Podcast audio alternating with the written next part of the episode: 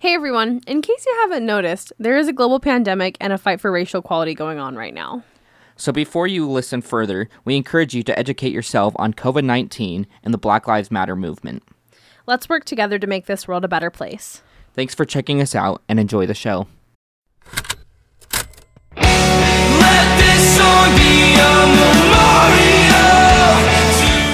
Hey everyone, and welcome to On Tour With, the podcast where we go on tour with your favorite bands and talk to them about their lives on and off tour and everything in between. I'm Jaden. And I'm Spencer.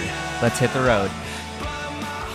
Hey everyone, and welcome to today's episode of On Tour With. Today we're going on tour with Cameron Smith from Hotel Books. Hey Cam, how you doing? I'm doing good. Thank you for having me. I'm happy to be here. We're happy to have you. Yeah. What have you been up to? a lot of uh, a lot of quarantining. Well, there you go. Yeah. Which is fun. It's just something I chose to do on my own. No one prompted me to. Yeah. Yeah. I'm probably the only one out there doing it, but it's fine. No, yeah, just uh, writing a ton. Just writing, writing, writing some stuff for various projects, working on Eloquilt, and, uh, you know, watching, uh, watching a lot of uh, television. What have you been watching? Oh, man. I just watched the show. I I, I gotta I, I, let me do uh, some research here. I gotta get it right. I gotta get it right. Okay. Yes. It's this is important to me. I, I you know this is not a sponsor. This is just uh something I'm. Uh, oh no. Oh no! Did I went on Netflix it? to look up the name, and Netflix's big ad is for a show called "The Floor Is Lava." No, we we started watching that. No, we didn't. Oh, we started no, we didn't. watching Tag. Ultimate oh, Tag. That's right. Oh, this one is a whole T V show made of. But I watched The Big Flour Fight. That was the name of the show. I couldn't figure out. The Big Flour Fight. Is it a baking show or something? No, no, like the other flour. They oh. make sculptures out of plants. Oh, so like what wow. they do for the Rose Bowl and stuff. Yes, yes, but it's a competition. Each week they have a different theme, and then each week uh, a a couple, like a team of two, gets voted off. And uh, it, every team was interesting. Every single team had their own perspective. It was one of the best. Com- I don't watch a lot of competition shows like that. It was so good. I thought it was awesome. And it's it's it's a British show. And of course, it's British. There's no yeah, other way, no other yeah. thing it could be. It's funny too because there's like a uh, an American couple, and you're like, oh, it's cool, it's an American team, and they're like, we've never worked with flowers. I'm an art curator at a museum, and. And they're like these super artsy guys who, who know nothing about flowers, but they're like, they're just using their like sculpture background, I guess. So, so it's like, and then there's like another couple who, um, it's these two guys who have been doing flowers for like, you know, forty years together. And then there's like people who own flower shops who are good with color and good with like blending palettes, but have never made sculpture. So like, it's cool because it would be like if you had American Idol, but instead of, like a bunch of people auditioning, you're like, let's get a singer from a rock band. Let's get a singer, you know, like, like it's just like people yeah. from a completely different artistic backgrounds all coming together to compete with uh, flowers. That is amazing. I think we found our next binge show. I, I think yeah. so. It was so good. It was so good. Steph and I watched it uh, like an episode a night. And we just couldn't stop watching it. Oh my gosh. And That's the teams awesome. are very supportive of each other. Actually, it's funny because each week they have a guest judge, and uh, one team, their sculpture had some issues, so the other teams came and helped, and Aww. everyone, it's like super heartwarming, and everyone's like, Aww. you know, whoever had extra time came and helped, and then this judge is like, I don't feel comfortable judging theirs, because technically they didn't build it. Okay, then. And I was like, oh, well, oh, I thought that was one of the more beautiful moments I've seen. But, but you know, okay. that's what it can be ruined. Yeah. Well, well, speaking of artistic backgrounds, what's something that kind of inspired you to get into music and into the things that you do? Um, well, I started with poetry. You know, I, I'm still not a musician. um, never will be. But I, I don't know, like trying to be Henry Rollins as a kid, and like watching. Uh, you like Henry Rollins is weird because he's most known for being well, he's most known for being like the singer of Black Flag, but there's you know. like a bunch of men in their sixties from Southern California who are known for being the singer of Black Flag. Like, you know, like that's not that's there's more there's more singers of Black Flag than there are Hotel Books fans. Like, so so I don't know, I just wanted to be like him, and then he started doing comedy and spoken word, and then he started doing, like, you know, alternative metal and stuff like that. So So what what made you make the jump from, like, just writing poetry to doing spoken word poetry, performing it? I had a friend who was in a band, and he's like, he kind of encouraged me to try uh, memorizing a couple poems. At the time, there was a poet that was really popular in the Christian circuit named Bradley Hathaway, and he had kind of stopped touring. He used to tour with, like, The Chariot and I think, like, Norma Jean and Blindside. And he was this spoken word poet who did kind of almost use, like, some comedy in his poetry and very introspective. A lot of it was about the hardcore scene. And so a friend of mine was like, you should try that. And I had a, at the time, my poetry was a MySpace blog. And that was the extent of my reach. So then when yeah. I switched over to reciting, I was having trouble getting the crowd to understand what I was doing. So, like, I'd come out while bands were setting up, and people thought I was just like, like, oh, it's like a pastor who's doing a little sermon. And so they wouldn't listen. They'd go. And so I was like, man, I, I wish they knew that I was a performer. So then I added a guitarist behind me simply to drown out, just to kind of create a more engaging experience for the audience. I mean, from day one, I've tried, I've tried my best to make Hotel Books all about serving the audience. Yeah. That's pretty cool. That transition from, like, going to writing poems to doing spoken word, that's just, that's a cool transition to hear. I mean, I'm not, I don't exactly listen to a lot of spoken word, but that's definitely something cool to. And here you are I, doing it. I, I break people's hearts when they tell me about their favorite poets and I've never heard of them, but like, uh, sorry. I can't listen to spoken word because then I get the rhythms and the, the, the beats stuck in my head, and mm. then I, it, it messes up my writing. So it's, You it's more just an artistic decision. Yeah, like if I were to, people always are like, you gotta listen to Flat Sound, he's amazing. And it's like, yeah, yeah, but if I listen to Flat Sound for two songs, I can't write for a month because I don't know how to not think like Flat Sound because he's so good at it. This is so weird. I just did an interview today where I t- rambled about Flat Sound too long, so I'll stop there. So, uh, you mentioned that you kind of, uh, you put a guitar behind Uh, your sound. You are kind of a two-piece band, correct? Yeah. Technically speaking. Uh, who is your guitarist? Uh, Jonathan Shearer.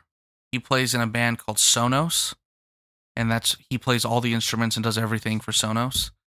And then he writes the background music for Hotel Books. His main project was I'll Leave the Light On Just In Case. That was kind of the Hotel Books record that him and I were truly equals on and truly equally could actually he even helped. Uh, he's the only human ever who has helped write lyrics for Hotel Books as well. That's really cool. And so, from my understanding, um, in the other half of your so you're in California, and your other half is in Ohio, right? Yeah, he's in uh, Toledo. Toledo, land of opportunity. Yes. I believe it's called. Yes, I don't think it's called. You know, that. I. What I do for work, we have a lot of offices that we work with in Ohio, and I honestly never thought Ohio had a lot of people. Yeah. And then I looked at the populations, and I was like, oh, dang. I There's, did not realize yeah. that.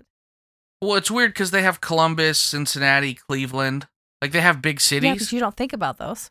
No, and you don't think of those as being part of... Like, when you watch the Drew Carey show, you're not like, wow, this is so Ohio, you yeah. know? Because Cleveland is its own ecosystem, or like even like it's so weird, like like LeBron James. No, in Ohio, they're like everyone knows that he's the king of Ohio, and everyone else is like, I guess he's just you know, I I don't know, I don't.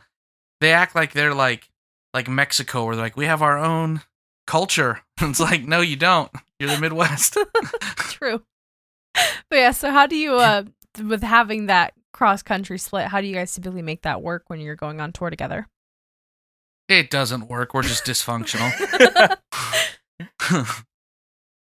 Now I'm going to get a bunch of people who are going to think that I'm trying to take Ohio out of the LeBron story. I'm not. I just want to make it clear. My whole career only exists because of hardworking people from Ohio. So I don't want the, I don't want, you know, some, I don't want Reliant K writing a diss track or something. I, th- there's a lot of fine folks in Ohio doing a lot of great work. And uh, without InVogue and, and Jonathan and September Stories and a lot of great people from Ohio. There we go. I said enough. There we go. There's great people in Ohio. It's great. Yeah. Yeah. All I can think of. Name all one. I can th- Name one. I dare you. I'm just kidding. A great person from Ohio. LeBron James. Name it second. Eric Egan oh, from da- Heart Attack Man. There you go. I think Dave Chappelle lives in Ohio. Oh, did I get too controversial mentioning Dave Chappelle? Oof, I don't know. I don't all know. All I can think about is the meme where it's like the, the spaceman up in space and they're like looking down and it's like, it's all Ohio. And it's always oh, been yeah, all yeah. Ohio. There's nothing but yeah, Ohio. It's... Ohio is the only thing that exists. Well, I think Ohio became kind of a uh, a punchline for a lot of people. Like you make a joke of like, if you needed a place... Like, if you need a place to say, oh, people there are, are nuts, you say Florida. Yeah. Or people there are superficial, you say California. Or everyone's on the go, you say New York.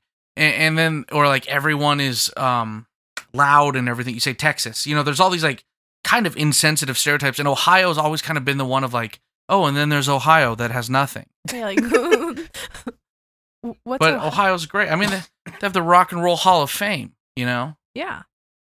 Gosh, I'm learning has, so much about Ohio. Yeah. And they have the, this tour is now... Or this, I will say, this, their Elvis exhibit is not as good as Tennessee's, but it's still cool to have one, you know? Yeah. Exactly. I mean, they have the second best Elvis exhibit in all of America. And Elvis and is I pretty think, important to, like... And you would think maybe like Hawaii would have one or something. Like a yeah, one without Elvis, what would we have listened to while watching Lilo and Stitch? True. Honest to God, seriously. Probably. What, we listen to probably be, Tiny Bubbles? We'd Hawaiian be listening roller coaster to, uh, ride. Yeah. Uh, we'd yeah. be listening to Is. You can only play Is for so many, so many songs. Actually, you know what? Now that I think about it, wouldn't it be interesting if someone made a movie and the entire soundtrack was Brutta Is? That would actually... that has to exist. That has to exist. Probably. Okay, but... We have not... I have not answered a single question. I'm sorry. You're good. We're enjoying ourselves. It's fine. I, I just, like, want to keep going on the sidetrack. That's what's so bad about it. We were on a, a... Oh, we'll talk about touring. Yeah. That's what the podcast, yeah. right? All right. So we were on tour... And at the end of our Japan tour, we found out that it was cheaper to fly to Hawaii first than just fly right back to L A X. Oh, heck yeah. So Scott and I were like, let's just go to Hawaii. And uh, we went to this, like, uh, the Royal Hawaiian, which is like this hotel on the beach, really, really popular. And we snuck in and we're not supposed to be there. And the guy, we're looking at the menu and they had a drink called the Hawaii seventy-eight. And I was like, oh, it's cool. And I took a picture of it. And, and my guitarist, Scott, was like, why are you taking a picture of that? And I was like, oh, because that's a really famous uh, Is song, and it's one of my favorite songs of all time. And I was going to send a picture back to my family to say that, oh, when we come to Royal Hawaiian, they have stuff. And then the uh, the bartender was like, hey, do you guys drink? And I was like, no, but we're just checking out the menu, and we I love the song. And he's like, oh, are you from Hawaii? I said, no, I'm not. I just love the song. And he's like, oh, I didn't know that non-Hawaiians knew the song. So he plays the song. But the song is about... It's so depressing. Um... It's like the most depressing song you could play for Hawaiians. So like all the tourists at the bar are like, this is a beautiful song. And the Hawaiians are getting like legit emotional. Oh. The song's about like their land being taken. They go, how do you feel to see highways and streetlights on sacred land? Oh, the, isn't it I was like, like, I was like, why do, how, why'd you play this? It's like, it's about the, the ancestors weeping at the, the tourist yeah, trap that is like, Hawaii now. It's the most depressing how, it, song I've ever heard in my life. It literally goes, how would they feel? Would they smile in contempt or just cry? Cry for the, was like, cr- cry for the land, cry for the people, or no, cry for the blood, cry for the people, cry for the land that's been taken away. And then, and you, then you'll, yet, find you'll find Hawaii. Hawaii. It's like, and my family is not Native Hawaiian, but a lot of my family married Native Hawaiians because that's where my family migrated to. And so a lot of my Chinese family and my Portuguese family married Native Hawaiians, so it's a very emotional song in my family. But I was like, I right when the bartender's like, yeah, we'll put it on, I'm like, yeah, or or we could not put it on. Crying in the hotel lobby now. I'm making yeah, then he's like, the song ended and everyone's bummed out. He's like, have you heard the Pearl Jam cover? And I was like, we don't need to play the Pearl Jam cover. What? Pearl Jam has a cover of that? Okay, but not only does Pearl Jam have a cover, but like, so he has the aux cable that plays through this whole like resort. This is like a two hundred dollars, three hundred dollars a night resort, you know? Okay. And the whole resort has to listen to a live recording of Pearl Jam while I'm just sitting there holding the iPhone, watching the performance. And you're just and going, everybody, you're just like yeah, slipping in your chair like this. Everybody else has to listen to the audio. And every time the guy gets like a text message, oh, really? Like the whole entire, because he's playing it off YouTube. So I'm sitting there watching this like Pearl Jam live video while the whole club has to listen to this guy's phone being plugged in. And I was like, and it's funny because uh and Scott's just, you know, hanging out because he doesn't have any Hawaiian heritage, so it didn't really, you know. Yeah, and uh, okay. and I bought him one of those drinks where they hollow out a pineapple. Okay. Because I was like, that's As the most Hawaiian thing Hawaii. you can do. Yeah. Yeah. But yeah, he's just playing the song t- technically twice about like like Hawaiian gentrification, I guess. The you death know? of Hawaiian culture. Yeah, and like what they view as like genocide to a lot of people, you know. And oh, yeah. we're just sitting there, and it's funny because then like. We're just there, and I'm like, we should probably head on to the next the next resort. Like, we're just, you know, jumping into hotel swimming pools and stuff. I was like, I think resort I think hopping. people have had enough of us here. I think it's time we head out. Oh my gosh! But that's how we tour. That's how we tour. We literally were like, hey, it's cheaper to fly to Hawaii. So Scott and I flew to Hawaii, and he was there for like four days, and I stayed for like a week and a half with my family. Heck and it yeah. was like that. That's just kind of the hotel. Also. We went on tour in Japan without return flights. like, you were just I mean, if you're, if you're going to go somewhere without a return flight, I feel like Japan is a place to go. Yeah, we got to Japan. So we did the Europe tour, and then we did Russia, and then from Russia we to Japan. And somewhere in the middle, an airline went out of business. Oh. And it's funny, because then we were going to go back to Europe, but the airline that we used instead has also now gone out of business. Oh. So we had to buy new flights, and I was looking at it, and I called my parents, and I was like, hey, is it cool if I come home like a week and a half late? And they're like, why? And I'm like, if I'm reading this correct, we can fly to Hawaii, and then the flight to Hawaii, and then the flight from Hawaii back to L A X is cheaper. And then we got to Hawaii, and some lady, it's like, hey, can you play a show while you're here? And we're like, no, we can't play a show while we're here because we don't have our band. It's just two of us. And she's like, well, can you do a solo show? And I was like, I don't know, maybe. And then we're walking, and there's a bar, and they're playing I Prevail. Oh. And we're like, that's weird. That's not, uh, uh, you know, you don't hear that. So we walk inside, and it's like a metal bar, and the bartender's like, hey, uh, the Descendants are playing in three days, and I can get you guys in because you're friends with I Prevail. Just so then I got to see the Descendants. You, you knew the song I Prevail, or because you were actually friends with them? No, because we had uh, we, we, we, we had a friendship with them, a couple of the guys, and I kind of like... I didn't mean to do this, but we were odd. We were. I was having Scott take a video because I wanted to send it to the I Prevail guy mm-hmm. and say like, "You're not going to believe this, but you're playing." Which now, I Prevail wouldn't even be surprised because they're global now. You know what yeah, I mean? Like nowadays, I Prevail's yeah. yeah, they're the biggest band in the world. But at the time, they were about to be the biggest band in the world. So I sent it to them, and then they texted back, and I showed it to the bartender. He's like, "You know them?" And I'm like, "Well, yeah, you know, we know them." Which, you know, we toured with them and stuff, you know. I, I, I was an opener for them. It's fine. Yeah. Yeah. I talked to them on that. T- no, but, and we got that tour from being friends. Let's face it. Like, we're not the first pick for I Prevail's management. Okay, yeah. or or their fan base, as we learned. There you go. But, uh, but I Prevail's like, we want you to do this Christmas tour. And we're like, well, yeah. Like, that's like the dream, you know? Yeah. So then I got to see Descendants in Hawaii. And then, uh... this lady gave us money, and we're like, no, no, we don't want your money. And she goes, no, it's a donation, so you can have money to have fun in Hawaii. Aww. And I'm like, yeah, we'll, we'll like put it toward merch. She goes, no, no, no. You are going to put this money toward having fun in Hawaii. That's so... And so... So wholesome. And I was like, well, we're going to put it toward food then, because we're going to eat fancy. She's like, that's what I want you to do. So we went to this like rooftop steakhouse. All right. Uh, just me, just me and... Just all these like... couples dressed nice, and then just me and Scott in our shorts just eating steak together at this rooftop steak. I feel like I I definitely know that Hawaii is way too wholesome to be part of the United States. Yeah, when you're there, it, it feels... I, I used to spend my summers there, and it definitely feels different. But again, for me, it's like that's where my family lives, yeah. so I, it's it's like I don't get to... I, I mean, I, if I wanted to, if I was like, hey, I want to go do the touristy stuff, my parents would take me, but like we would have more fun just hanging out with our cousins, so yeah. that was kind of our thing. Yeah, I've never been, but I I don't want to travel over water. I'm just not there yet. It's fine. Take a boat. I get... I get seasick. oh, I can't win. I can't win. I really can't. Yeah. Um. Yeah, because flying over water is its own thing. Yeah. You, you you're either cut out for it or you're not. You know. Yeah. Yeah. I don't, I don't. It's over a lot quicker than a boat, though. That's the thing. Yeah, that's true. Yeah. That's it's true. It's only like a six-hour flight, right?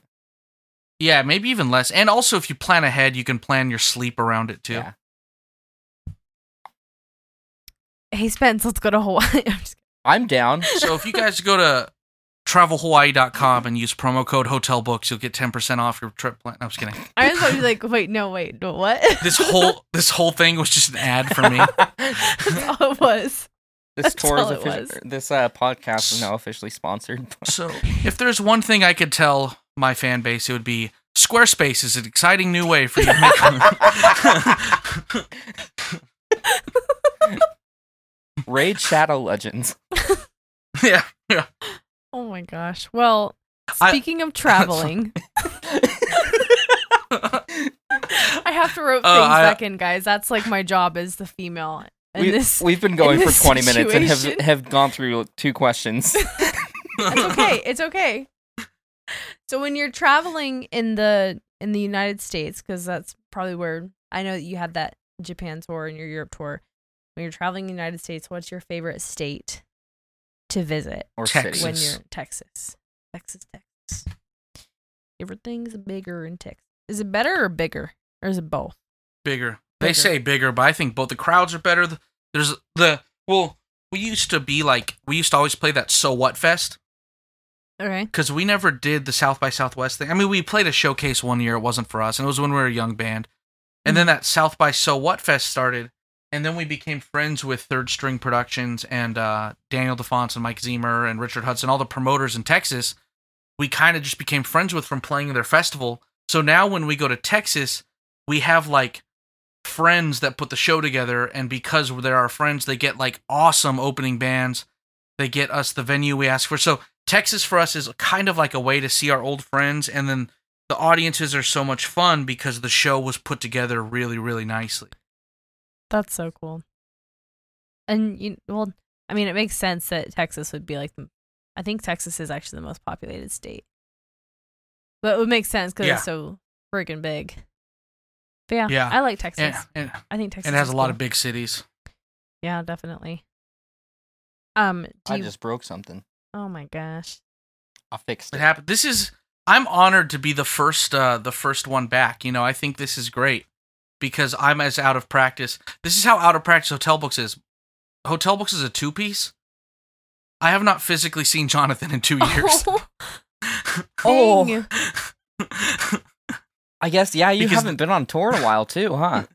Yeah, and every time we try to meet up, something happens. I mean, the first, you know, the pandemic didn't help, but, like, even before that, uh, we had personal stuff with our family. You know, we had family tragedies and stuff that got in the way. Yeah. That's rough. Yeah, I'm So yeah, we're uh, Hotel Books. If, if if Hotel Books is still a band, I guess we're barely hanging on. I would be devastated the day that Hotel Books breaks up. Yeah, I mean, it might be good for the world. Okay. Like, I'm going to take all that mental focus and there's going to be, like, I'm going to be a really good Starbucks employee. Would you like your venti mochaccino frappe? Pacino. I'm gonna I'm gonna be the guy at Starbucks that pushes the things no one buys. It's like I'll be like, like, because I I respect anybody in food handling because I know that that's a job that like you know it's a necessary job. Yeah, no one wants. So if to I worked, yeah, yeah, and it's a great starter job, but it's also a great career. And there's very few industries that are a good starter job and a good career. Yeah. That's rare. So.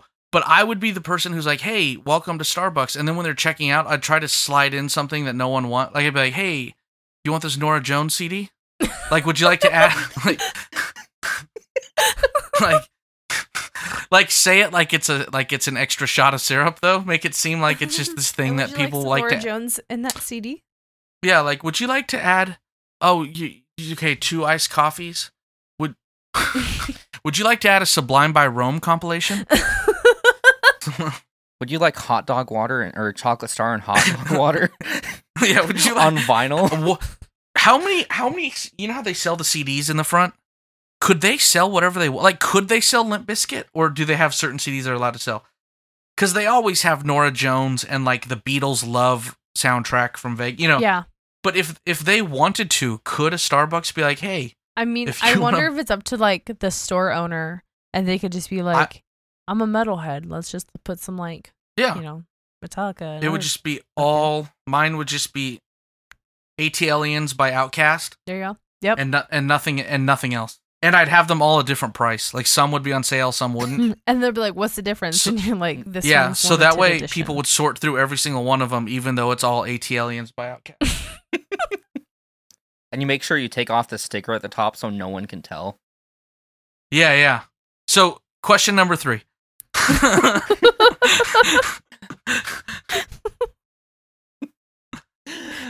Oh, this is I, this is our best episodes.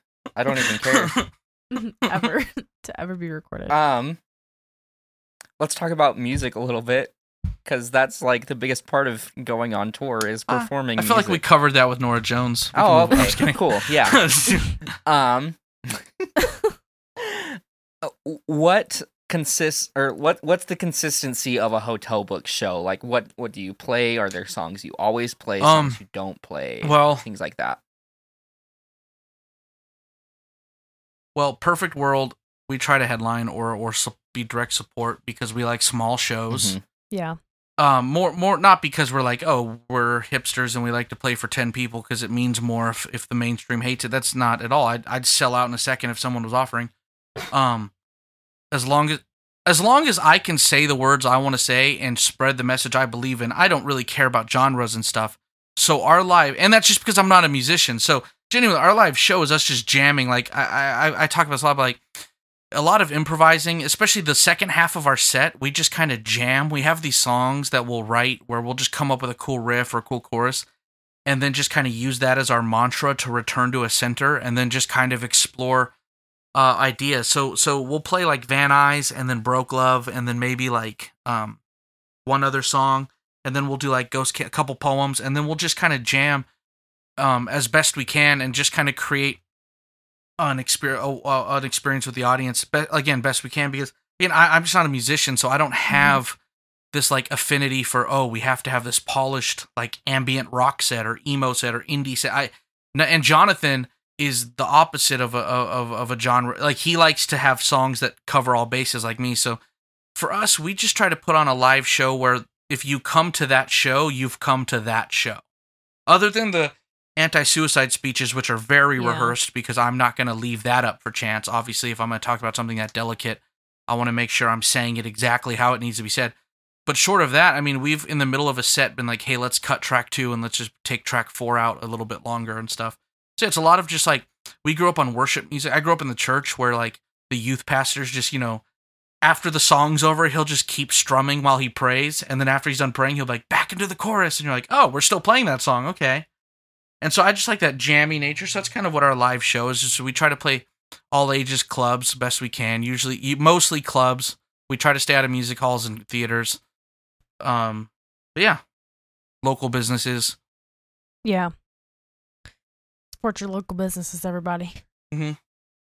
You have a song uh, on equivalency, and I feel like you kind of. I don't know if you intentionally perform it, but you kind of perform it like. Every time I've seen it, at least, or uh, I've seen you guys at least, uh, you have I'm Almost Happy Here on yeah. equivalency. Oh, yeah. Um, and I feel like just because that kind of hits, like, the highlights of, like, all of the most popular Hotel Book songs. So, like, if someone came purely to hear Nicole, you'll hear, like, a couple lines from Nicole, and then... Yeah, I mean... They're satisfied. I knew that equivalency was going to be the end of an era for me. Which you could tell by the lyrics. I mean, the lyrics are about me wanting to quit Hotel Books. Yes. And yeah. I, I think a lot of people think, like, this this constant battle I have of wanting to be in Hotel Books and not wanting to be in Hotel Books. I think people are like, is that just kind of his angle? Is that kind of just like, but it's genuinely just, I don't like being um, the front man of something. I like just being a writer. And so that song kind of came out of, how do I, trying to please everybody pleases nobody. So how can I, at the very least, take the lines from the songs that I used to play, the lines that I would want to make sure people hear, and, and put them in a in a container where they, they actually get honored. Because obviously when you see a band who's like, does a medley where they just play the chorus of every song, that's cool, but it's just chorus after chorus after chorus after chorus. It'd be like going to a mm-hmm. restaurant and they're like, hey, we're having a five-course meal and they're all dessert, you know? And yeah. so I'd rather say, like, I'm not going to do that. I'm going to take these lines that mean a lot to me. And because they mean a lot to me, that probably means they're about um, suicide prevention, which means I can find a, a, some sort of string to string them all together. And I hope I did that successfully. But usually people want to hear Nicole. So we do the first twelve bars of Nicole, and then we do about thirty-two bars of that song. And then we close out on either Car Crash or Broke Love or Ghost Can't Love, depending on, again, we're improvising, so depending on what Jonathan goes into next or what I go into next. Yeah. Um, I remember uh, I was talking to you after the, uh, which tour was it? One of the tours. Um, I was talking to you after the show, um, and I was actually talking to you specifically about that song, because I was like, it's just like, I, it's... everything that's good about ho- not everything good, but like all of the, like I said, it's all the highlights of Hotel Books, and then you yeah. close out the album uh, with Siri. And I think I I asked you, it was like, why why did you do that? And if I remember right, you were like, um, I wasn't sure if Hotel Books was going to continue because uh, I don't know if this is a sensitive topic, but you were going through a lot of health problems as well at this time. Um, yeah. And you were like, I don't know if this is going to be the last Hotel Books album. And so you wanted to have something that pleased everyone and kind of culminated what Hotel Books is into this grand masterpiece. And it is one of the most beautiful songs. And oh, thank you. I, uh, it's it's one of my favorite Hotel Books songs, purely because it, it hits everything so well, and it flows so consistently, and you can tell the growth that happens or that has happened over the course of Hotel Books from uh, I'm Almost Happy Here to uh, uh, Equivalency in that song. Oh, thank you. Yeah, I mean, Equivalency is a weird album because we recorded it in four different sessions. That's why there's like some pop punky kind of songs, and then there's like screaming songs. You know, we didn't know what we were going to do. We just like, we had a budget. We kept going back to the studio until we used up the budget, and then we picked the songs. That's why we did Equivalency too, because there's just so many songs. Which I I love and, that you did that. Um, I'm so glad that you did that. Oh, thank you. Yeah, we were nervous. I mean, it's funny because half those songs are like iPhone recordings that, that are, you know, and we didn't know if people would understand why it exists, but I'm constantly in the state of this is going to be over at any second, and I don't know if that comes from insecurity or the fact that I don't handle being in the public eye very well, um, even if it's on such a small level, or the fact that, like, people want answers about mental health, and I and I do too.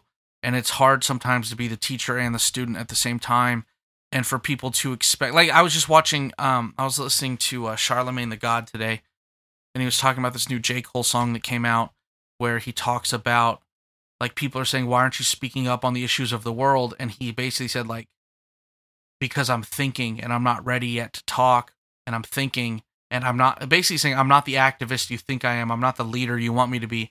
And, like, don't be disappointed in me because I don't live up to the expectations you've put on me. And, like, I would never, ever, ever, ever, ever put myself in that ballpark of influence or of intelligence. But I, I heard that and I was like, wow, that's, I, I have a, myself and a lot of my friends feel that way of, uh, do, do I want to have another person tell me that I should end my life because my music sucks, or because I'm overweight, or because I whine too much, or because I love Jesus, or, or someone who's like, I knew him in fifth grade and he pushed my friend over, so, you know, he's, in, he's not a Christian, or, you know, all the stuff that comes with that. I, I have to take a step back and go, this could be over at any second because I don't know if I mentally want to do it anymore. Yeah. And so I, I, I tried to take with uh, that record, and then with I'll Leave the Light On Just In Case, the last song is just me listing all the things I miss from before I was in Hotel Books. And then Equivalency two um, kind of has a similar ending where it's just me saying this could be it. I mean, the original ending of Eloquilt, uh, Eloquilt, Equivalency, sorry, Equivalency was I, I actually said on the record, I said, this is it, I'm done. Yeah. But the reason we it got cut was because the label's like, you have to tour it, and we don't want people to think you're not going to tour because, you know, it would send mixed signals, so that's why we cut it. But um, yeah, I always feel like this this plane is landing because I don't know how much um, I enjoy. I, I, I enjoy being a writer, and there was a time in my life where Hotel Books was the only way I knew how to write. And so for me to pursue my, my, my dreams and what I believe is my calling from the Lord, I had to do Hotel Books. But I don't know. I, I just, I would like to get to a point where my writing is, is where people go, oh, I don't care if it's Hotel Books or not because it's still him writing, you know? Yeah. For sure. Like, I put out a single a couple weeks ago called Lullaby Number One, and people were like, I miss when I miss Hotel Books. I, I'm like, it's funny because the first comment we got was someone's like, I like his writing style better in Hotel Books. I don't like this. It's too, uh, it's too metaphoric. And it's like, this poem was written for Hotel Books. Like, you know. And then you had your other side project. Uh, what was it called? Uh, Camp Hope. Camp Hope. Camp yeah. Hope. I love that. I honestly wish that we could have more Camp Hope, personally. Yeah, it was fun. I mean, we did Ready to Fall and Forever Stay, which are kind of the more rock songs. Oh, and uh, Don't Crash Yet. We did the three rock songs. Yeah. And those were Hotel Book songs. And I was like, what if I did, like, beat poetry on the verses instead of spoken word? And so we did Ready to Fall, and we sent it to Nick Moore. And he was like, why don't you just do a solo project that's more um, rap, I guess. And I, I was like, well, I, I if I'll do it if it's a pop rock album. Because I was like, I, I don't want to make a hip hop album. I'm not I'm not qualified to do it. And then uh, Jonathan came into the studio because we were supposed to be recording Equivalency, and um, he showed up and we started. He started making these like beats, and I was like, this is really fun. Let me put my voice on this. So I think part of why Camp Hope worked out so well is because none of us cared how it turned out. We were just having fun, and I think that's why it, it people liked it, because No one no one was worried about it sounding good because we were just having a blast hanging out, me, Nick Ingram, and, yeah. and Jonathan. Um, you also had on your last tour that you went on, at least, I think it was the last tour you went on, uh, you worked with uh, Kai Rogers a little bit, which conveniently I'm actually wearing a Kai Rogers shirt right now. Oh, nice. Um, and then you went on to do four songs with him, correct? Five. Five. Yeah. So how was, how was like... that tour, because um I feel like you really took Kai under your wing a lot during that tour. Yeah, I didn't know him beforehand. I never met him. And I showed up to the tour late, as I do every tour. And uh I had like this I, I, I every tour I'd have these crazy mental episodes where like I'd ha- I had like a concussion at one point and stuff. Oh, and we found out just recently, it was like, man, how, how does this keep happening? And I remember, like, even people on the old, my management team were like, is he just making this up to get out of stuff? turns out, turns out, I, I was taking two medications that together are poisonous. Oh, oh, that's not good. So I was having, I was collapsing, and I collapsed and hit my head on a wall, and had a concussion, and all this stuff. So the after surviving all this misfortune, Uh, I hit up Landon and I said, let's do a tour together and let's just not care about anything. Let's just tell. We even told the venues ahead of time, we're not going to bring a lot of gear. We're going to load up, load out quickly, and we're not going to, we're going to show up as late as you'll allow us. We want to respect your time, but we want to, we want to hang out and just be friends as long as possible. Mm-hmm. So that tour was a great opportunity to get to know Kai because there was no responsibilities. The problem was we were all, I was so nervous. I'm like, are we just g- teaching him? Like, are we setting a terrible example of what touring is? Yeah, because, like, we're waking up at noon and, like, you know, and, uh, yeah, and then he was at Ingram's studio working on a record, and it made sense for me to go and help work on some stuff. And then uh, I, I, Jonathan and I were kind of taking a break from each other because he was working on Sonos, And and uh, I was like, man, Jonathan's making music without me, like like which is totally fine, but you know, it's weird. It's almost like it, it just felt weird. And and then he sent me the first couple Sonos songs, and I was like, oh no no no, I need to be out of the way on this one. Like like he, you know, you could just be like, okay, he found his vision, and I need to let him finish it. So then I was like, well, what's something I've always wanted to do? And I've always wanted to do like country music. And then uh, InVogue was like, well, Kai's in the studio. If you and Steph want to fly out, you can help him write his music. And I was like, that sounds great.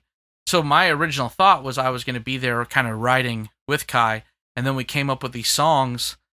And then I, I was no longer signed to InVogue or anything. So then Nick Moore's like, well, what do we do? And I'm like, I don't know. And he's like, well, can I just put them out as singles? And I'm like, I don't care. Like, you know, I just want the world to hear them. And I just want people to hear how my talented friend, you know? Yeah. So, yeah, those came about in a very odd way. Nice. I'm really glad they did. They're some of my favorite songs. They're...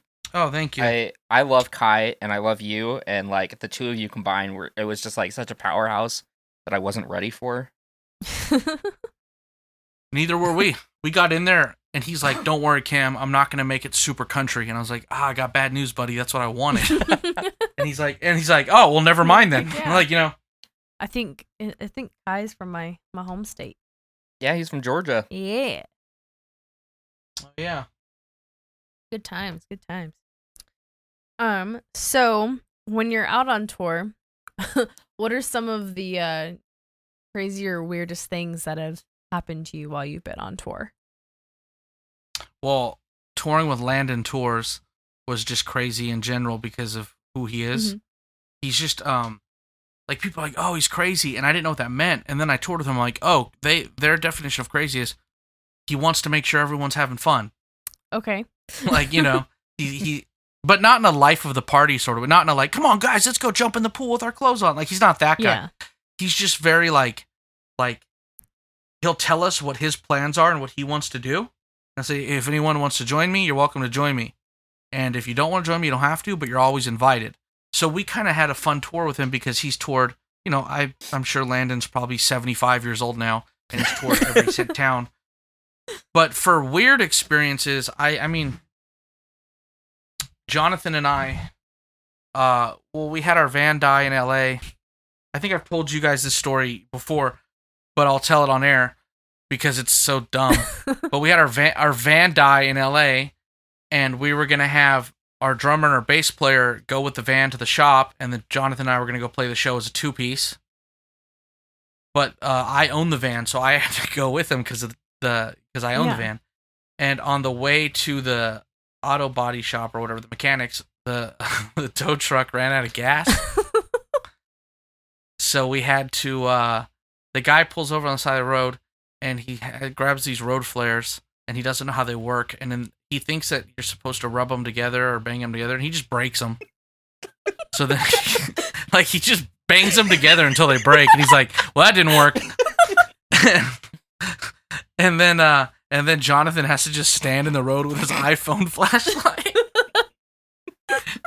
and uh, and then the guy starts pouring the gas, but he doesn't, he doesn't, his tank, his gas can doesn't have a nozzle. So there's no way to break through the little metal door that blocks the gas area, you know? Mm-hmm. So I have to climb into the twelve-passenger van that's up suspended onto the tow truck and get our funnel. And then I get the funnel, and then the guy does, doesn't know how to use it. So Jonathan, at this point, is just taking pictures because it's too funny. And... And yeah, so we're we're pouring the gas in, and the guy doesn't. He's just putting his hand on the bottom, pretending like he's helping, but he doesn't know what he's doing. and uh, oh, and also, this trip starts with we're going over these canals. So there's these crazy canals we're driving over, mm-hmm. and every time we go on them, the back of the van scrapes on the back because it's these giant hills. Yeah. And the the guy didn't know how G P S works. He goes onto Google Maps and he types in the address, and then just starts staring at the map. He didn't know you're supposed to push start. So he's just staring at the at the like the blue t- t- path and doing his best to guess the roads. Watching the so triangle. He takes us on this back, yeah, and he accidentally takes us on this back road that winds us up at these bridges over these canals. And um, but yeah, he didn't know you're supposed to push start and then it guides you through. He thought you're supposed to just stare at the map overview, like the bird's eye view. Bless his heart. So the whole thing was just awful. And then we get to the show, and Jonathan's twenty, so they're like, he can't be inside the venue. It's twenty-one up. So he has to just, and there's no green room, so he has to hang out in front of the room. And I can't hang out with him because I have to take watch the merch table. Yeah. And then while we're on stage, Jonathan's glasses got stolen. And we're like, hey, can uh, we uh, check the security footage? The guy's like, well, whose glasses were they? I'm like, they're his. And they're like, well, only the person who owns the product can go back in the room. I was like, okay, Jonathan, go. And they're like, no, he can't go. He's not twenty-one. What in the world? And so that guy stole his glasses. Oh my gosh. I mean, come on. Like, so he totally did. I wonder if he was like, on like, the edge of the stage and was like, I wonder. You know, like everyone wonders like well, what was, everyone else sees. Yeah, because. And then he was like, oh, shoot. These work for me. And then just walked well, away. He's the authority. He's he's the only guy with a key to the security camera, you yeah. know? He's like, I don't want to get like, caught. Because, yeah, I was like, well, I bought the glasses, so they're my property, even though they're on his face. The guy goes, well, we have a policy, and the policy is that whoever you says say it is first, that's whose it is, and you said it was his.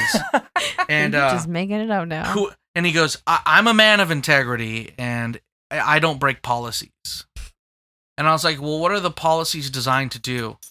And he goes, to protect our patrons. And I go, okay, well, you're doing the opposite of that by honoring this policy because your patron had his glasses stolen. And he goes, well, you can buy new glasses. And I go, yeah, yeah, but you can't buy better vision. And you can't buy glasses with a specific prescription at a seven eleven. Yeah.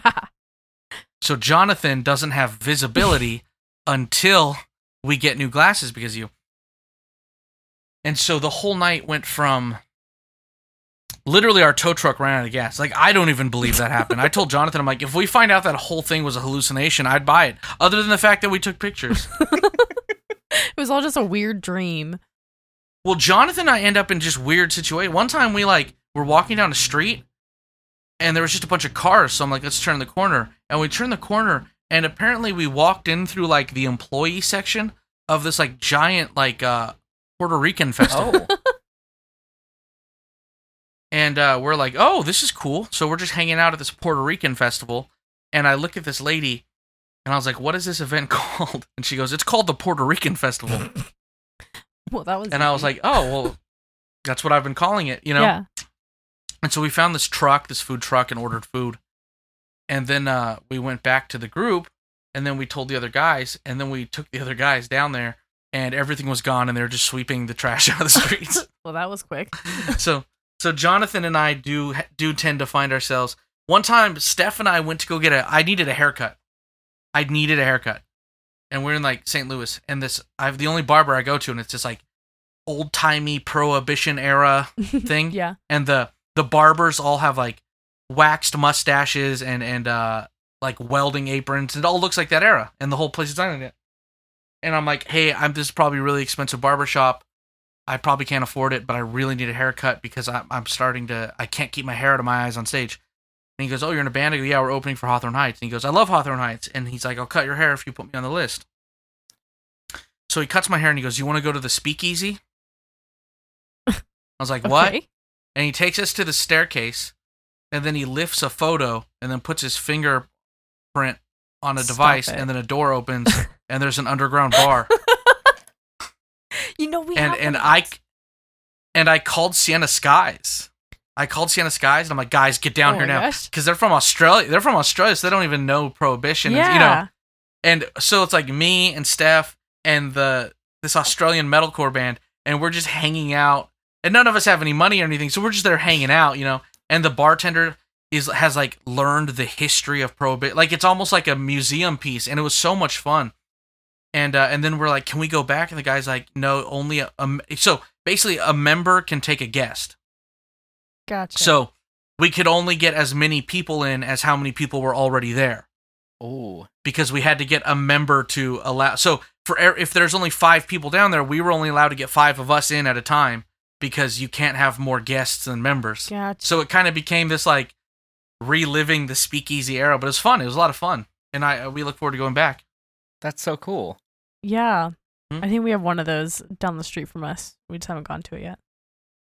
But yeah, that's that so funny. I want to go. It's so You bad. Guys really do just find like the oddest little things, huh? Yeah. It's very odd. But I think it's because Jonathan and I go for really long walks. Yeah. And we just walk so far. We find, you know, we'll find restaurants.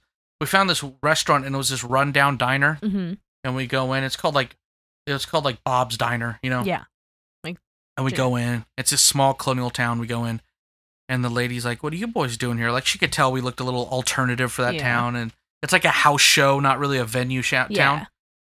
And we're like, oh, yeah, we're here. She gives, she's like, oh, we'll give you a discount. You're traveling through. You guys are famous. You know, doing the whole, like, old lady thing. And then we're like, she's like, make sure you get the pie. And I was like, oh, we're about to get on stage. I don't eat dessert. And she goes, well, Bob is ninety-seven, and he still comes in every morning and makes the pies. we're like, and we're like, all right, we'll Do get it. We'll Bob. get a pie. And then she, and then. This is like a seventy-five-year-old lady. She's like, yeah, my dad is still making the pies oh every morning. And we're just like, how do we find these places? Did you get the pie? Oh, was yeah. it good? Jonathan didn't because he's, you know, he doesn't care about the elderly, but no, I'm just kidding. We shared one. It was very good. It was very, very good.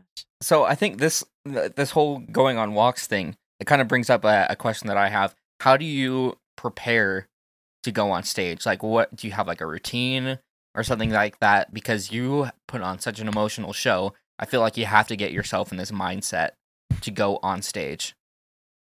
Yeah, I think for me, the conversations after the show take more work than the show. So, like, before the show, it's pretty hard to find me. Mm-hmm. Um, because I need to get in the zone. But, I mean, I, I get on stage and it's emotional, but I'm I'm trying to accomplish a goal. So, like, uh, I'm not... I'm Again, I'm not a musician. I, I, I mean, sometimes I'll play keyboard on stage, but that doesn't require much work. It's just pushing play on a loop. But um I'm just up there to entertain a crowd, and I'm up there to share my heart. And so that part's a little natural to me because I'm naturally someone who needs to release energy. The part that's hard is when I get off the stage and I have to have conversations. Not have to, but I'm privileged to have conversations with people yeah. who have walked through terrible, terrible things, and and people who are like, I, I don't want to live, but I thought if I came to your show, you'd help me. So I'm here, and I have to go, ah, I can, I can, I can get you in touch with the right people, people who are professionals who are enthusiastic to help you. But I, I'm a po, I'm an entertainer, and I don't want to, I'd rather give no advice than give bad advice. However, I'm not going to let you leave the show until uh, you have a resource in your hand that you can call or email to make sure you get it. So that takes more, so it's a lot of walking. It's a lot of Jonathan and I talking. I, I, you know, the first few years of Hotel Books, my bandmates, one of my fill-in bandmates was like, dude, you're always in a bad mood after the shows. And every morning you're in a bad mood. And it's like, well, I just had ten conversations about suicide attempts. And and if if, if no one's open to hearing me vent, then there, I'm, it's hard for me to want to just hang out and be one of the guys, you know? Yeah. yeah. So that part for me is just a lot of, again, walking around, praying, meditating, and just hoping I get it right. And sometimes I don't, but I try to. Yeah, definitely. I can, like, I don't know. I can't imagine. Because I know, like, I like listening and knowing. I, I like knowing that people know there's someone there to listen. And so that's why I'm like, okay, yeah. I'll listen. And then afterward, I'm like, oh. That was some heavy stuff that uh, just got unloaded on me. And I'm like, how do I get it off? And so I think we all have like our different like coping mechanisms yeah. and things like that. So. Especially with this new era of people who are so internet based. Yes. Where they spend twelve hours on the internet and three hours in the real world. So the, the internet is their world. That's their social ecosystem. So mm-hmm. socio eco, that's not even a phrase. I made that up. I, I didn't even make that up. I just said it wrong. So a lot of people come to the show and they're like, they're like, I follow Insta- people on Instagram and YouTube and Facebook, and those are my world leaders, because if their world is unaffected by what's happening outside, if you live in a suburban home and you stay in your bedroom twenty-four hours, your ecosystem is not affected by who's the president or who's the the mayor or or what businesses are opening up around you. Your ecosystem is affected by who you're engaging with in the Facebook groups that you pour your entire livelihood into. Mm-hmm. So if you're in a f- echo chamber that's just worshiping uh you know, Jeffree Star, when you go meet Jeffree Star in person, you expect him to be the avatar of, of authority because you've based your life around Jeffree Star being the authority figure of your ecosystem. Yeah. And then Jeffree Star has to go, no, I make makeup. I can't give you life advice. And you go, well, that's not fair, though, because if you're not going to do it, who's going to do it? Because no one else understands me. And it's like, well, I don't know you. So I have to look at fans and go, you think I understand you because my music relates to you. but my music is only an expression of myself. These are my true stories. These are no one else's stories. And as much as I want to help you, the best way I can help you is by connecting you with people who, who have the tools that God gives that can actually help you. So I'd rather connect you with a hotline that I trust, that I'm personal friends with, connect you with uh, an email service or counseling service that I've personally met the people, shook their hands, and I know that they believe in the power of people, rather than, you know, and I always tell people suicide hotline and the, the government things are good too. But I think in this new era of people going, my entire life revolves around watching Ariana Grande videos, and and I'm not judging you. I'm just saying, if you blur the lines between the friends I talk to care about me and the people I watch on YouTube care about me, you have to remember that Ariana Grande, though she cares about all of her fans, she doesn't know you and she doesn't owe you anything. Mm-hmm. That got me on a tangent. Let's go back to, yeah, pineapples in Hawaii. Woohoo! Drinks in them. Right. You, oh, go ahead. No, you, you go for it. Um, you, you mentioned, I'm gonna, that was really deep, and I like, I want to keep on that, but at the same time, I, well, it's on my mind. Cool. You, uh, you, anything, anything we don't talk about, we could talk about next time. Okay. Right. We're just gonna have like fifteen episodes with just you. Yeah. And we're Perfect. only gonna answer three questions every time. Yes. um, you, you mentioned that, uh, you had a bandmate that, uh, was like a temporary bandmate. You, when you go on tour, every single time it's it's a different set of people, correct? Yeah, I mean, other than if it's just me and yeah. Jonathan. So how do you go about like doing practice? Do you kind of just show up and be like, okay, let's let's hope this sounds good. I'm here, let's kick it. That's that's that's a pretty fair assessment. uh yeah. Pretty fair. Um, we try to practice. Doesn't always happen. Luckily, the it's funny, if you go to like a Hotel Book show and it's the first week of tour, you're like, wow, they're doing a lot of just Cam and Jonathan songs. Yeah. They're just trying to get the vibe. That's what it really yeah. is. Yeah. Is Cam going to keep playing Ghost Can't Love? Because he's already done that one. Like, I, and then by the end of the tour, when the whole entire band knows the set perfectly, the tour's over. Yeah. I'm just waiting for the day that, like, I go to a Hotel Book show and you just play two eight one. Yeah. And that's gonna, I'm just gonna cry. I don't even know the words to that one. I don't even know. A lot of, we have a couple songs where I didn't even pick the song title. I just turned it in, and then InVogue's like, what's this song called? I'm like, I don't know. It's in. And they're like, okay, I guess we'll figure it out.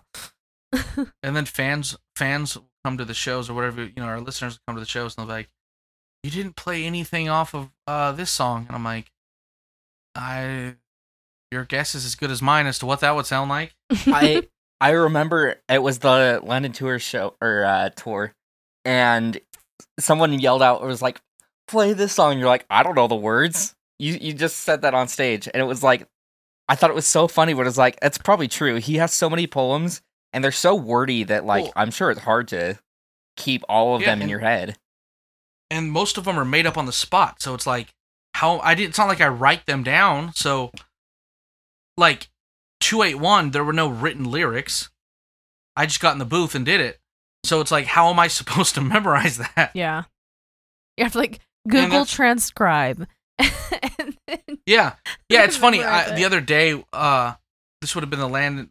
The uh, I think it was the live stream Landon was on, but it was the other day, a few weeks ago. We were doing a live stream, and someone asked for a poem. And I switched my front camera to the back camera, and I got caught that I was reading off of Genius. Your own lyrics. Yeah. But it's because, like, a lot of them, I'll have, like, the song in my head, and I'll write it on stage. That's part of improv, is I think of, like, a stand-up comedian. Like, when a stand-up comedian gets on stage at a at a club, like, if you go to an L A club, you're up there to try out jokes. Mm-hmm. That's what, that's, so if you go to the Comedy Store, the, the, the thing that makes it sometimes bad is that the comedians are trying stuff out because they're only doing ten-minute sets. But what makes it good is you might get to see Chris Rock. Yeah. You know, because Chris Rock doesn't want to go on tour and try out his material. He wants to try it out in front of a New York crowd or an L A crowd. Mm-hmm. And so with spoken word, it's kind of the same thing. I'll have a poem that's like maybe five lines, and by the end of the tour, it's like thirty lines, and then I get into the booth and do it, and that's the song, and it never got written down because I'm just feeding off the energy of the crowd and the emotion of the people and trying to shape a story that serves them rather than, you know, I've given up, you know, uh, the one of my mantras I live by is like, if you live your life trying to impress people, you'll never be able to truly serve them. Mm-hmm. Yeah. So I try to go like, I'm not going to sit down with a pen and try to write the fanciest lyrics. I'm going to look at the crowd reaction and try to understand their hearts the best that someone standing fifty feet away can and, and put that into a song. Yeah. That's really impressive that you're able to like do that. It's also lazy. I don't I don't know. I don't know I, w- I would I would say that that's like a skill that I'm sure a lot of people, especially a lot of songwriters and uh, poets would love the the ability to do, to just be like, I'm just going to get up on stage and improv and hope that it sounds good. Yeah. I think it's just when all my friends were learning how to play guitar and get really good at instruments and music, I was trying to get really good at that. So it's just, it, that's the only muscle I've worked out. It's like when I go into writing sessions with people, it's not the most effective environment because that's not the muscle I've worked out. Yeah. So, you know, but if I'm up on stage and the, you know, we did a show with Landon, the power went out and I was on the phone with Steph and they called me in and they're like, hey, we need you to do stand up. And I was like, okay, which is something I used to do, but I'm not a comedian or anything. And I was like, well, this is Landon's crowd. So I can't just do like my jokes, you know, I can't, my jokes are about like, I'm like, have you ever been to Denny's? And you know, that doesn't work because they're, so I was like, the only thing I can do is make jokes about the plot in you. And so I had, that's what I had to do. I, I'm just going to recall more memories because, uh, something that I've always noticed that you do on stage is you just kind of, while some, or while Jonathan's tuning or whatever is going on, you're just kind of like speaking things and just trying to relate to the crowd. And it was during the Hawthorne Heights tour. I remember this very specifically. And you went off on like an Eric Andre type thing where it was like, we're just going to kill all the whales. We don't need whales. Let's just kill them. That sounds about, that sounds on brand. And I was like, yeah, that's, let's, by the end, it was like, everyone's like, kill the whales. We don't need them. Okay. Yeah, and there's probably some message there. Are you saying like whales? Like the creatures like the in the, the animal sea? Whales, yeah. Oh, it sounds like you're saying like wells. Oh. Weird no, accent. like I, I kind of remember. I remember doing stuff like that. I'm sure there was a message. I'm sure there, there was too. I like, can't remember, I remember what it was. I just remember you saying like, "Let's kill the whales."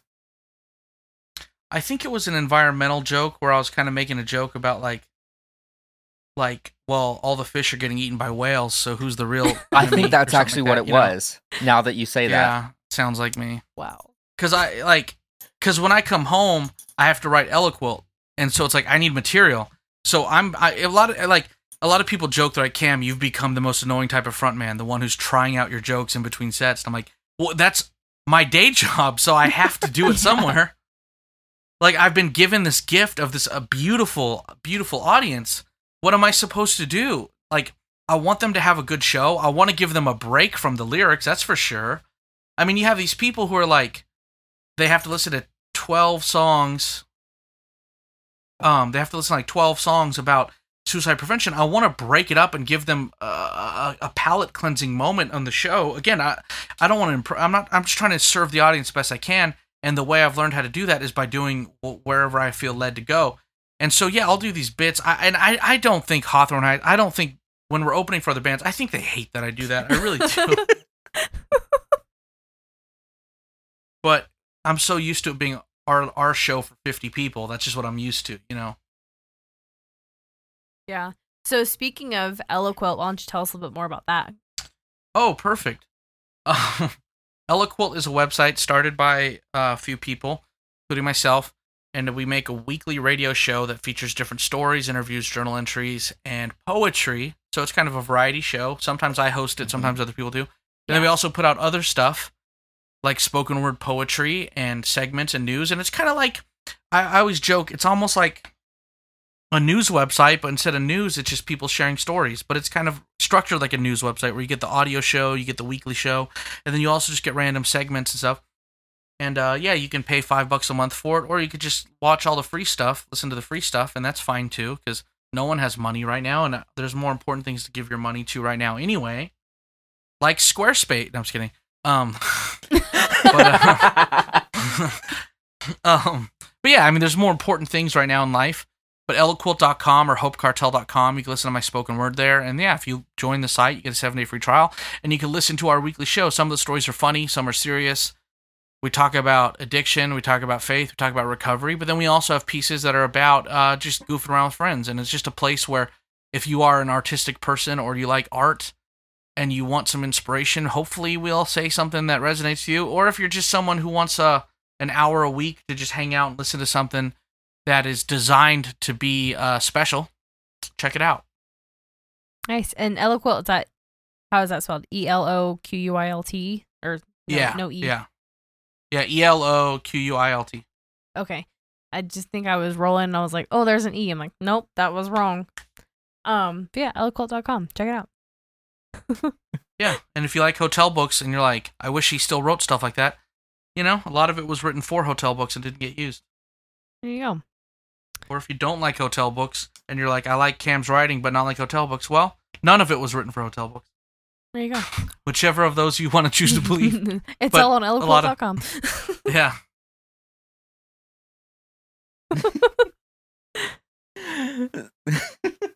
Sorry. Um, I guess we should probably start wrapping up. It's been it's been a little bit over an hour now that we've been uh, recording. Uh, so let's. And you oh, answered nice. four questions. Yeah. Yeah. Good job. That was that's not bad. That's a good ratio for me. Yeah, I think. And that's the good. important thing is go listen to Hawaii seventy-eight and gain some context onto a culture that maybe doesn't resonate with you, and uh, you know, use headphones. Yeah. It's a beautiful song. I can attest. Yeah. Don't ask anyone to play it in a. In a... Yeah. Don't. That was like the first song. I used to be this. I used to want to learn ukulele. I thought that would somehow help me connect with my ancestors or something. It's pretty simple. And that was the, yeah, that was the first song I learned. Yeah, and it was on, intentional. I was like, I don't want to be another person whose first song is Somewhere Over the Rainbow. So I learned Hawaii seventy-eight. Guilty. And then I did like, and you're like, oh, that's cool. You went for like a poetic song, but then I completely undid that by learning Banana Pancakes by Jack Johnson next. It ruins it. It just totally ruins it. I think the entire reason I picked up ukulele was because of Twenty One Pilots, so I I, I can't uh, really I can't be one to uh oh, my. judge on anything. Now there was this era in my life where I I listened to a lot of Hawaiian music, but really it was mostly Jack Johnson. I think when I learned, and okay, Somewhere Over the Rainbow was my first one, so like. But there's like so many ports of entry. Yeah. Some people get into ukulele because they're Hawaiian. Mm-hmm. Some people get into it because they like Zooey Deschanel. Yeah. Some people get into it because of Twenty One Pilots or Never Shout Never or Hello Goodbye. Yeah. Well. Or um, you know. The first time I so in my church growing up, we had a um very large Hawaiian family. Like it was. You know, the, all the cousins and everything, and they, every Hawaiian yeah. family is like it was very large, and they people. took up a large portion of our congregation.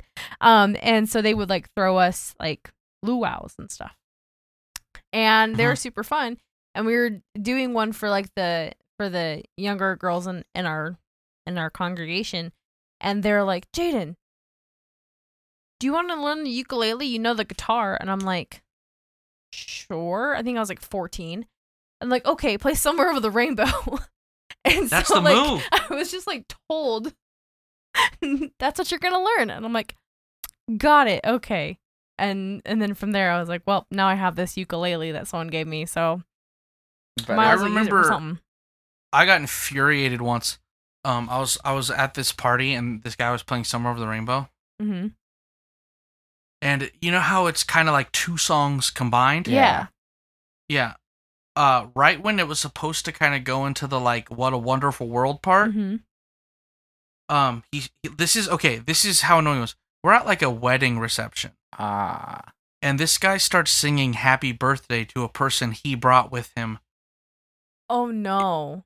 And then lost his place in the song and just never went to the "What a Wonderful World" part ever. And I was like, I bet you no one here likes that guy. I would. like, I would be like. Goodbye. Get out. Bye, Felicia. I don't, yeah. I don't need you here. That's like someone it's... proposing to someone at their friend's wedding. Yeah, it's nuts. Yeah. List of well, my computer's about to die, so we should probably end here. Yes. Okay, quick. Last question. What is your dream tour lineup? If you could go on tour with any band or bands. Slint, Slint, Modest Mouse, Weezer, uh, N E R D. There we go. Nice. Weezer. I freaking yeah. love Weezer, man. Yeah. Yeah, that's probably it. Or like N E R D. If it's dead or alive, I'd go N E R D, Run the Jewels, Beastie Boys. Ooh. Yes. There we go. Love it. All right, my computer's about to die. Kay. I better go. Okay, sounds good. Well, Thanks thank so, much so much for joining us, Cam. Yeah. Thank you. Thank you. Check out eloquilt dot com, hope cartel dot com, and uh, you know what? Let's just get, check out Spotify. I don't know. Yeah, Spotify. There we go. Hotel Books, all streaming services. Check it out. Yeah. Uh, I don't know, Walgreens. If you have a Walgreens in your area, go support. I don't know. Yeah, yeah. So, support C V S. Your local businesses in Ohio. Yeah. And everywhere else, rock and This episode is brought to you by the Rock and Roll Hall of Fame in Cleveland, Ohio, the second best Elvis exhibit in America. Yes. There we go. Well, Thanks, thank you Cam. so much for uh, talking with us, Cam. Take thank care. You. Bye. Bye. Thank you for listening to On Tour With. If you like what you heard, consider leaving us a comment and a like. You can find us on Twitter and Instagram at On Tour With Pod. And you can find us on Facebook and YouTube by searching for On Tour With Podcast. We'll be back next week with a new episode. Until then, thanks for riding along.